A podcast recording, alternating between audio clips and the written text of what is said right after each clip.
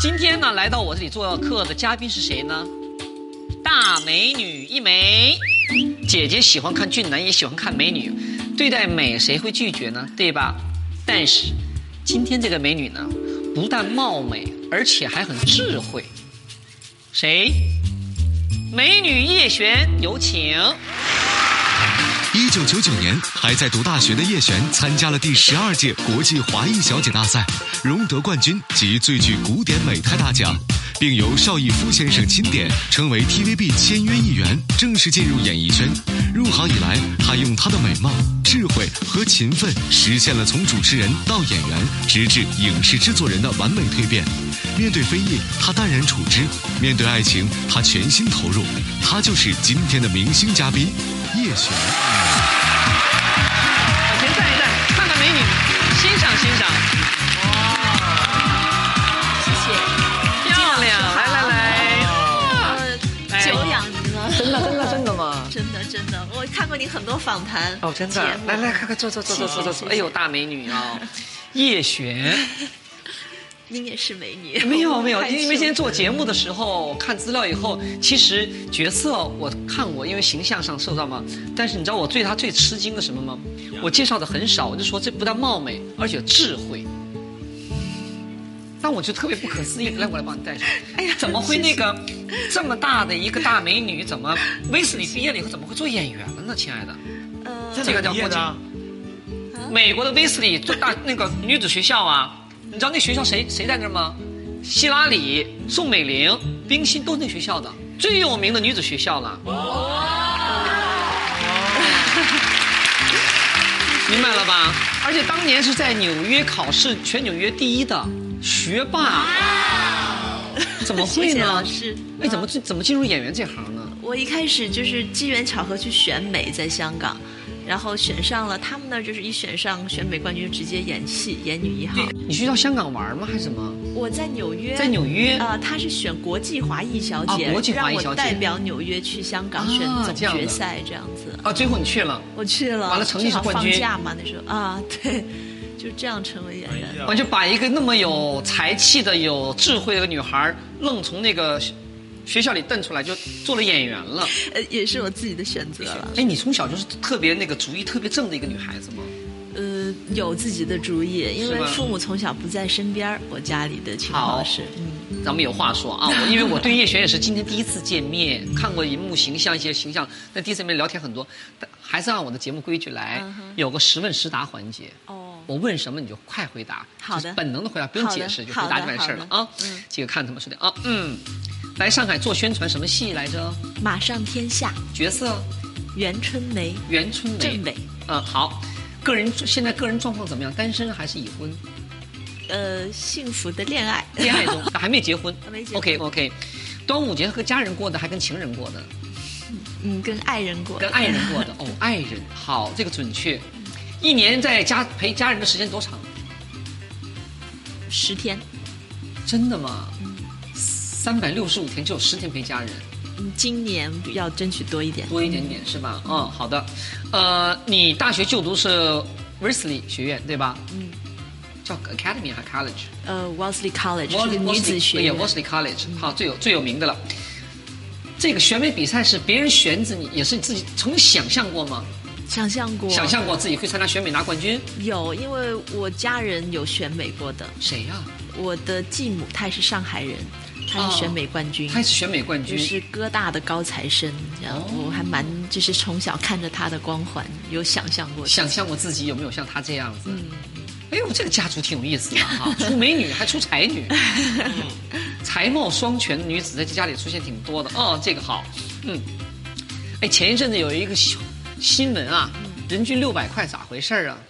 那时候六百块都不肯给、啊 就是我们去的时候九点多，他不招待那个喝饮料的客人吧？嗯我对们刚吃完饭，对就是态度比较蛮横，就对他们很牛，对对对对对，对我们十几个朋友在聚会很沮丧，我和莫小琪，然后我就调侃他，嗯发了一个微博，我说是不是你穿的 太像乞丐了？今天人家不让我们进去连。六百块钱都不让你，因为那个那个餐厅我知道，它有 best view，所以它那个翻台率极高。您说您不吃饭，你站着喝个饮料，他肯定不高兴。你都没想到上头条是吧？没想到，我就调侃一下莫小琪，我们俩互相老啊发微博对。呀、就是六百块钱就上了个头条 哈。汪老师，你看一看汪峰先生，你看六百块就上 头条了，真是的。好，演员又做制作人了，喜欢哪个角色？制作人为什么？能够更好的创作，那你不演戏啦？也演啊，《马上天下》我就是演的。对呀，我知道制作人。人，那这个马上也是你制作的吗？没有哦，不就是是，我演的就演的。马上天下是七月四日即将在东方卫视播出的战争题材的军旅大戏，由叶璇饰演的女一号袁春梅是个出身大户人家的进步青年，加入中国共产党后被组织选派去南湖军校学习，结识了男主角陈秋实。袁春梅是剧中五行之火，热情、炽烈、时而阳光，时而急躁，能把人融化，也能把人灼伤。她和陈秋实历经坎坷之后，谱写了一段战火下的炙热爱情。演员和制作人选择制作人的话，那你觉得制作人怎么更有成更有成就感呢，还是怎么？嗯，能够把整个创作从没有到有，更有话语权，更能够很好的把握创作。去年参加了一个某个台的真人秀节目，我中间退出了，嗯个人原因呢还是外界原因呢？呃，外界原因，外界原因啊。好的， 嗯，准备什么时候结婚？可能会快，也可能会没打算。没打算，是吧？也老大不小了吧？咱也不能问女孩子的年 龄，但是我想，有这么好的经历也不小了，也该谈婚。你哎，你们家的谈婚论嫁的年龄在什么标准上？在你们家族里边无标准，没标准，对，从不有压力，从不有压力的从不。你是独生问女吗？对，是的。哦，但是父母因为从小不在一起嘛，所以也也不会太管我。那你你认为你是属于单亲家庭吗？没有，零情家里没 没一起，就我是一个人在美国生活，从小就从十三岁，你是 OK，咱们捋顺一下啊，你是杭州人是吧？杭州人，对在杭州出生的，对，然后就几岁出到美国了呢？十一岁的时候，十一岁到美国去了哦，完了以后呢，十三岁开始独立生活了。对，因为爷爷奶奶回国了，本来他们带我去，带你去的，完爷爷奶奶就是适应不了那边，对对对，那你没跟着回来呀？没有回来，我爸爸还在那边，哦但是我爸爸问我爷爷奶奶走了，你要自己生活还是跟我生活？对嗯我选择自己生活。他说那好，我每个月给你五百块钱，你去自己生活吧。那你十三岁是中学吧？对，中学，你就自己生活开始了，嗯，在纽初中约，嗯，在什么黑人区，在什么 Harlem 吗嗯，Brooklyn 也是黑？Brooklyn 人区啊，Brooklyn，对，哇，胆子好大啊你啊！因为我在纽约生活四年啊啊哈，我太了解了啊。哈，小时候不懂吧？不懂初生牛犊不怕的，嗯，不怕虎。那自己怎么是租个公寓吗？对自己租一个那种合租的公寓，对一人两百块钱吧啊，，一个月然。后每天从那边自己去上学，对，完了哦，五百块坐地铁钱学费够吗？不够的呀呃，。学费方面不用付，不用付的哎对对对对，然后就自己吃一个晚饭，因为早饭、午饭在学校吃嘛，嗯还会打零工。打零工打什么？